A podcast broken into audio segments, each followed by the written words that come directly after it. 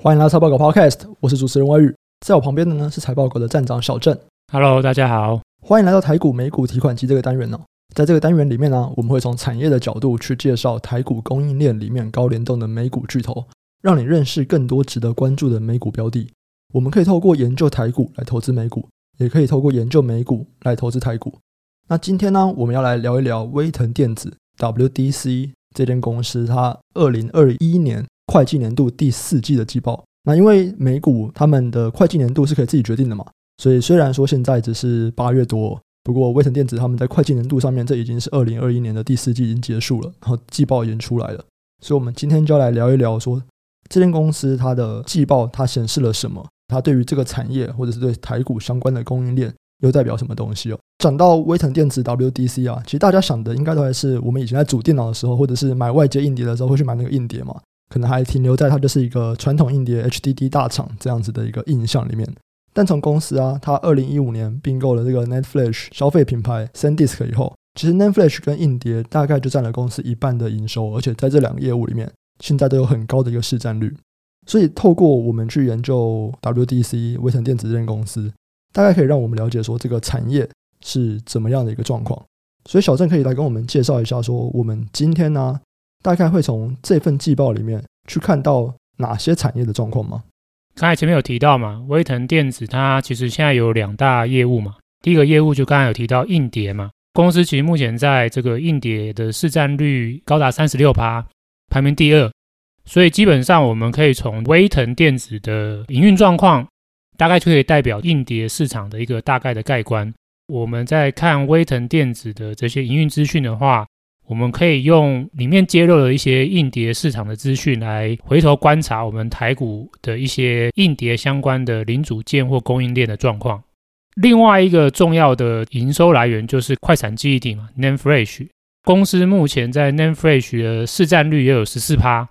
排名第四，这甚至是高于我们之前有提到的另外一家大厂美光的快闪记忆体的营收。所以。基本上，我们也可以透过观察威腾的营运状况，公司对每一季的未来的展望的概观，来了解 NAND Flash 市场目前景气的一些兴衰的状况吧。那如果我们今天来看威腾电子它新发布的这个季报，它不管是在营收啊，还是 EPS，都远高于上一季它所预估的这个猜测数字。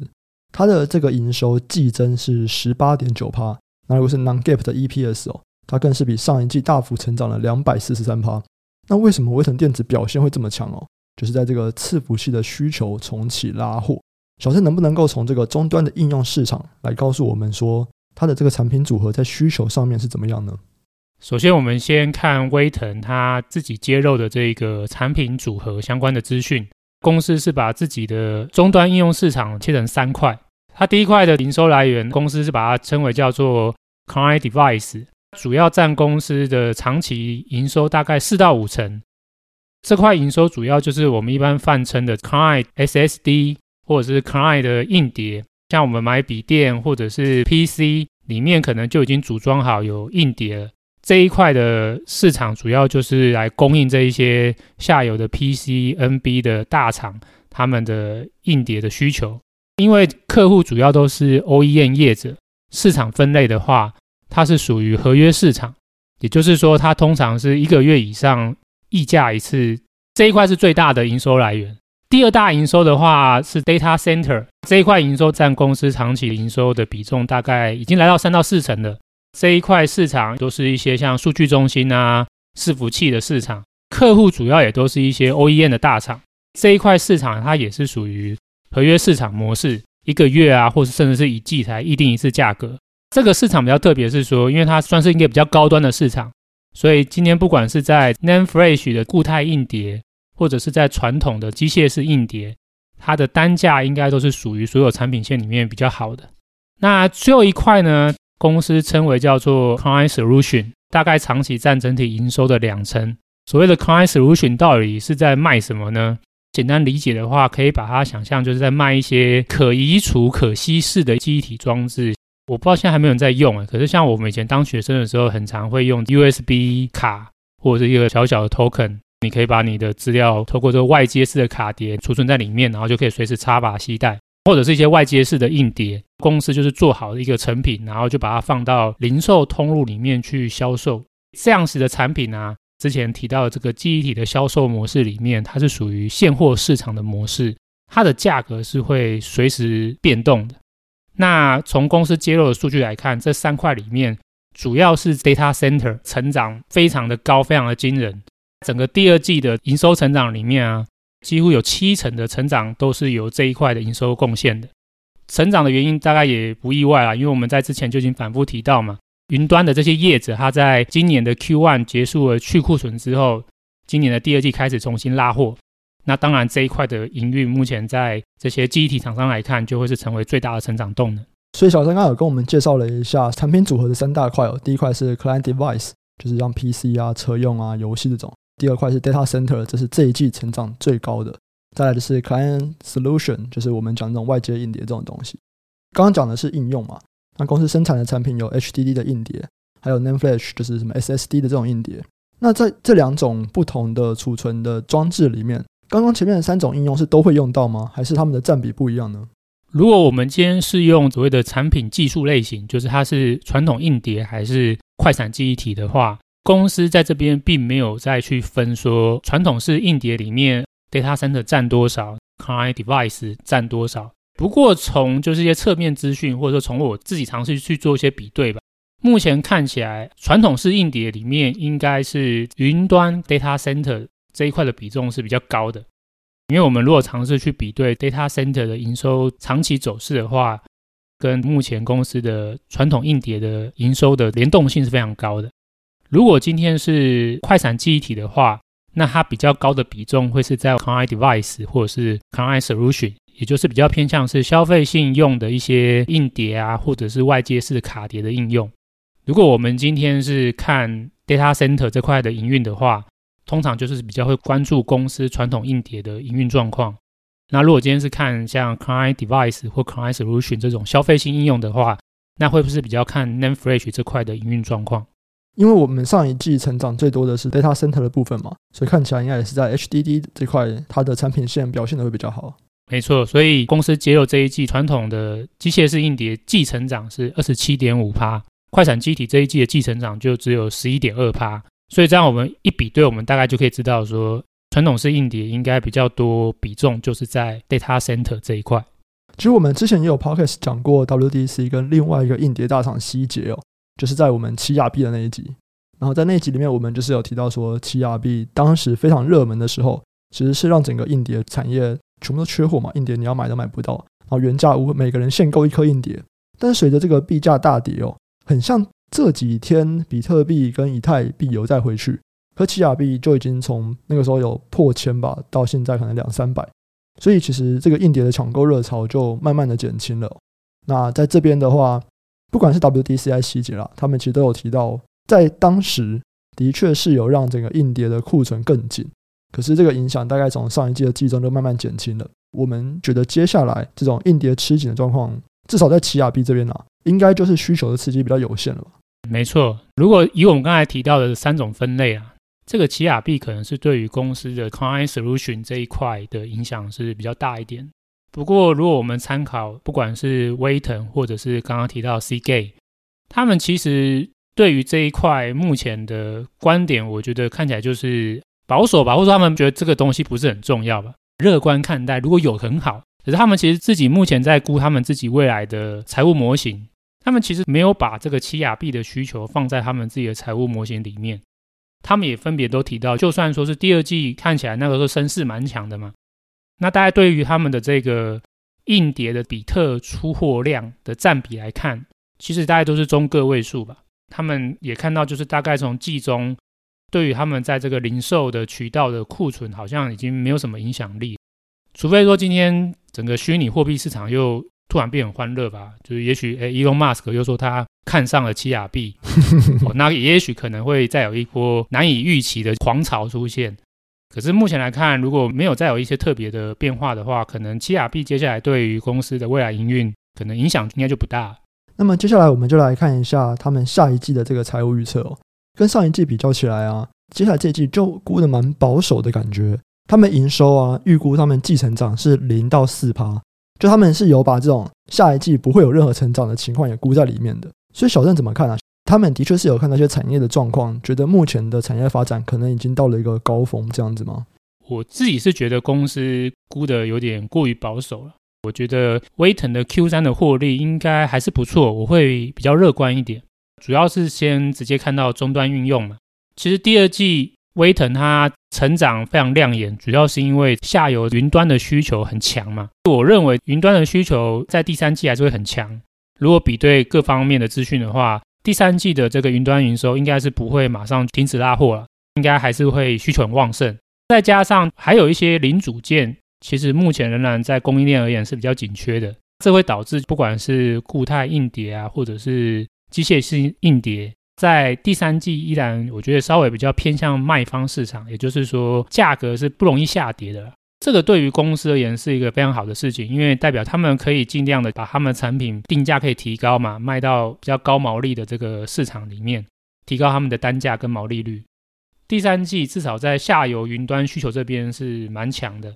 也许大家开始会逐渐担心的是，Client Device 的需求会不会降温或者是钝化？因为 Client Device 这一块的需求主要是来自于 PC 啊或笔电这个市场嘛，PC 啊笔电啊，下半年的需求其实是有可能会逐季缓步下滑嘛。不过云端的需求非常强，所以基本上公司目前他们的说法，他们会是以产品组合优化来应对。就算这个 Client Device 在第三季有些降温，它还是可以把它的产能去转向需求更好、毛利率更高的云端市场需求，抵消掉 Client Device 的一些可能降温的风险，继续延续它的营收跟它的利润率成长。最后一个我比较乐观的原因，那就是其实如果追踪公司近期的电话会议啊，或是公司给的猜测啊，其实公司大概每次都是这么保守啊，它每次都会超乎预期。倒也不是说它每次的营运哇都真的就是很厉害，一直在狂成长。其实就只是公司给的猜测，就是会很保守。每一次就是很多分析师都一直问他说：“你为什么估这么保守？是有什么特别用意吗？”公司就只是淡淡的就说：“哦，我觉得保守就是好事情，没有期待，没有伤害了。”他不想要让华尔街人失望吧，所以他就是总是给个保守的猜测。这导致就是公司财测往往就是优于预期啊。所以我们来看第二季，它第二季。你说这个哇，怎么好像击败财测这么好？其实这也是因为它第二季估的相对它的对手或者其他厂商而言也是比较保守，所以它的第二季的这个实际的营运状况才会击败财测非常多嘛。所以我们如果再把公司过往惯常保守的因素考量进去的话，第三季公司说的非常保守，可是实际上可能还是会不错啦。所以如果我自己稍微做个调整的话，Q 三的营收应该是有机会季成长到六趴。我想这是我个人的调整呢，不是说公司给的，公司是给零到四趴嘛，那只是说考量他们过往一贯都莫名其妙的保守，给一个稍微正常的调整的话，我可能觉得 Q 三的营收比较乐观一点，可以到季成长六趴。那毛利率的话，公司是给三十三到三十五趴嘛，其实我们可以再稍微做上调，我自己会给到三十六趴。云端的需求还是所有的产品线最好嘛。单价跟毛利率相对是比较好的，Q3 产品组合优化之下，是有可能毛利率比第二季还要再好不少。我是估会从大概三十三成长到三十六趴。如果这样来看的话，营收成长六趴，然后毛利率增加三百个基准点，那我觉得 Q3 的毛利率，Q3 就是指下一季啊，non-GAAP 的数值，我觉得是有机会继成长到十六趴。Q 三，我个人的观点，我觉得还是一个成长还算是不错的一个季度。这边我有一个问题耶，因为刚好提到说，在伺服器那边啊，公司是有想要去调整一下，变成出货是尽量以 SSD 硬碟，是不是？应该说云端了，它它云端主要是 HDD，就是机械式硬碟嘛，对，占比比较少的是伺服器用的 SSD。这些云端他们的扩厂啊，不是业者自己决定的吗？为什么威腾电子可以来说，哎，我想要调整就调整？因为现在整个下游的市场是偏向供不应求，也就是说，这些业者他们急着跟上游拿货拿不到，嗯，那这样子的话，自然公司它就有权利决定我要怎么样来去配给我的产能嘛。哦，那所以它自然可以决定，就是说，OK，NB，你说你要货，然后你云端大厂你说你也要货，可是我现在货不够嘛，或者说我某些零组件是比较缺的，像。NAND Flash 它目前最缺的零组件是 Controller IC，Controller IC 不够，我就只能够供应固定数量的这个产品的话，我当然是把我的产品规划成是尽量出给比较高价的客户，当然对我的整体获利是比较好的。上一季的 HDD 硬碟，它的成长率是高于这个 NAND Flash 的嘛，对不对？对。那么在下一季，这个成长会持续吗？因为其实就像你说的，云端他们的扩厂其实还是在持续嘛，所以这个趋势还是会持续吗？我觉得云端的成长趋势在第三季还是会在持续。可是我觉得对于刚才提到的那两大产品线，就是传统式机械硬碟还有快闪记忆体的影响，第三季和第二季会不太一样。第二季的云端需求很旺盛，带来的影响是传统式机械硬碟的成长高于 NAND Flash。嗯，对，因为传统机械式硬碟比较高的占比在云端市场。嗯，那 NAND Flash 它比较多的比重是在消费性的市场。可是我觉得第三季可能会反过来，第三季云端需求非常旺盛，可能对于这两大产品线的影响会反过来是对于 NAND Flash 的成长拉动会比较强。传统机械式硬碟的拉动不会比较弱啊，只是说相对于就是 NAND Flash，NAND Flash 的成长性会高于传统式机械硬碟。那为什么会是这样的观点呢？主要也是考量刚才提到就是这个产品组合的调整。其实目前市场是比较担心 PC 跟 NB 的需求会不会降温，可是目前整体而言还算是比较偏向供不应求。第二季 NAND Flash 它主要出货还是出在 Client Device 跟 Client Solution，就是消费性的产品。随着到第三季供不应求持续，公司想要持续来优化它的产品组合，这代表就是公司可能 Name Flash 这块的市场，它也会把比较多的产品产能从消费性的市场也是往云端市场移动。传统式硬碟一直都是云端的比重比较高啦，所以到第三季的话，它还是一样云端比重比较高。所以它是随着这一个呃云端的成长而成长，可是 Name Flash 它不只是有这个云端的成长，它同时还有这个产品组合的优化，就是有更多的产品比重配比到云端的市场，NAND Flash 这块的市场的成长和毛利率比较好，所以这样双重的加成之下，那会看到 NAND Flash 成长性会比硬碟这边更明显。那如果现在我们已经看完了威神电池他们上一季的这个表现啊，然后我们也看到了说他们接下来的展望。我们可能觉得，在下一季，NAND Flash 的成长说不定会再度超过 HDD 固态机械式硬碟的成长。接下来，我们还是认为说，云端伺服器的这个展望会非常好，这个需求会非常好。我们了解了上面的资讯以后，我们要怎么样去看相关的这个产业链，他们的公司怎么样呢？因为我们也知道嘛，台股有非常多的这种记忆体公司哦，所以威腾讲了什么，它如果是跟整个记忆体有关的，其实我们都有办法来看一下说，那相关的台股供应链，他们接下来的市况展望怎么样？可以去小郑来讲一下说，我们现在看完了威腾，那么这跟台股这边的关系可能会怎么样呢？我们第一个先看台湾的供应链有没有业务跟威腾是有重叠的。有一个就是我们之前常讲的记忆体模组，因为威腾它也是有不小的比重是在所谓的现货零售通路市场。也是有贩卖一些外接式的消费性 SSD 啊，或者是一些消费性的卡碟啊。只是说我个人对于这一块市场下半年的展望，我觉得是没那么乐观呐。我觉得会逐季偏弱，因为我们在前面几集都有提到嘛，下半年消费性市场有一个比较大的杂音，就是消费性的 PC 笔电可能会转弱，偏偏就是消费性的 PC 或者是笔电，就是消费性的 SSD 的需求最大来源。第二个的话是卡碟的需求，主要是在东南亚。可是最近疫情反复的影响，像印度啊、东南亚的市场需求状况，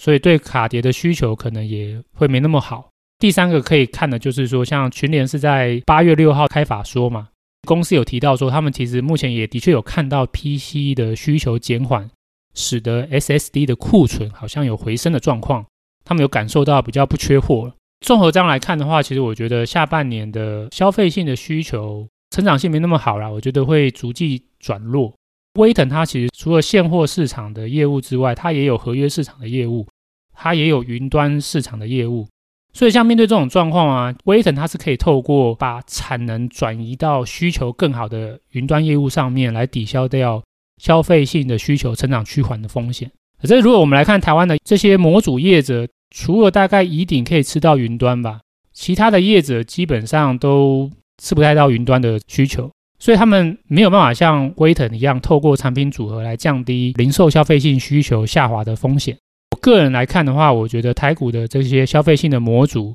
在 NAND Flash 的业绩的状况，Q 三是应该是会不如威腾。所以只要是跟消费模组有关的，可能接下来业绩上面啊，大家就要比较谨慎一点点，风险稍微高一点点。对，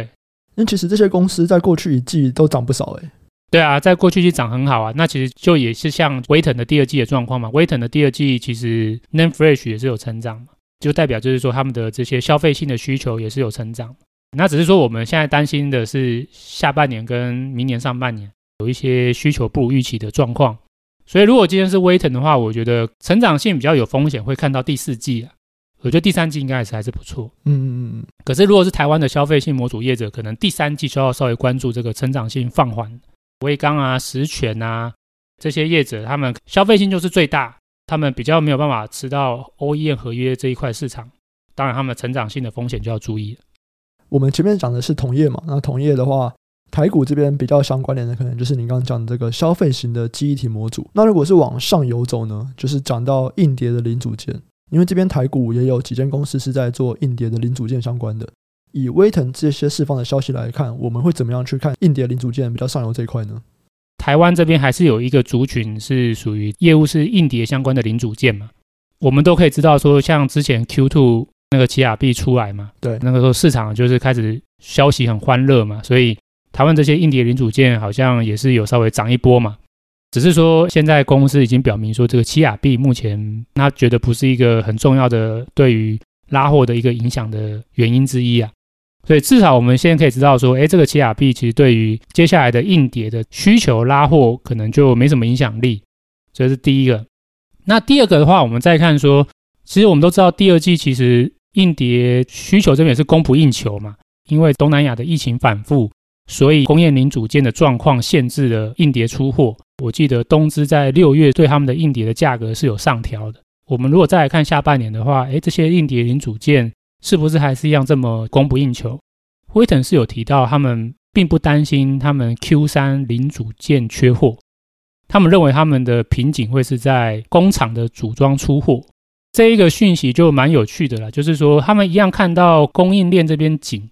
只是他们觉得紧不是紧在零组件，他们觉得紧是紧在可能是组装。这个讯息对于台湾的上游零组件就不是那么正面了，因为。第二季可能是很担心零组件缺货嘛，所以会积极拉货嘛。可是他们居然在第三季说他们不认为他们的这个零组件会影响到他们的出货。那所以这是不是代表就是说，诶，他们手头上的库存已经是足以应付 Q 三的出货了？这样子的话，可能对于台湾零组件下半年的拉货或许会没有那么积极。台湾的一些硬碟零组件业务的厂商，像。名誉啊、和勤啊、汇钻科啊，可能就要稍微关注一下。公司当然也提到，因为他们还是看到，就是疫情好像又重新在东南亚肆虐嘛，马来西亚啊或泰国啊都很严重，甚至中国现在不是也开始谣传嘛，说什么哎，Delta 好像在中国一直在扩展，对，就很神秘嘛，就是大家也不知道怎么样啊，就是因为这个官方讯息是没有嘛，有些人在讲说什么哎，看什么车流量数据明显下滑什么的。李克强指数啊，想不到不是在看李克强指数？对啊，对啊，对啊，对啊，这些台湾的零组件啊，其实他们在东南亚的产能其实没那么多，可是他们真的有蛮大的产能是在中国的。对，所以如果说现在中国真的有问题，那当然是很大风险。只是说目前这没有人知道了，所以先假设就是说，哎，中国整体的状况还是很 OK 的。疫情对于硬碟零组件的影响，如果今天是在中国的话，也许没有像东南亚那么严重。所以其实这一集听完以后，觉得说，哇，对台股来说啊，很像下半年的记忆体都不是什么好消息。就手上如果持有很多记忆体相关类股的人，可能就要注意一下了。对，那当然也是有不错的啦。NAND Flash 零组件在台湾的话，就是 Controller IC，像群联啊，或者是点序啊。美国的话，另外一家叫慧荣，它也是台湾公司啊，只在美国上市。那如果以公司揭露讯息来看的话，就是哎，这个 NAND Flash 的 Controller 依然非常非常的缺。就算群联表达说他们觉得消费性 SSD 库存有回升嘛，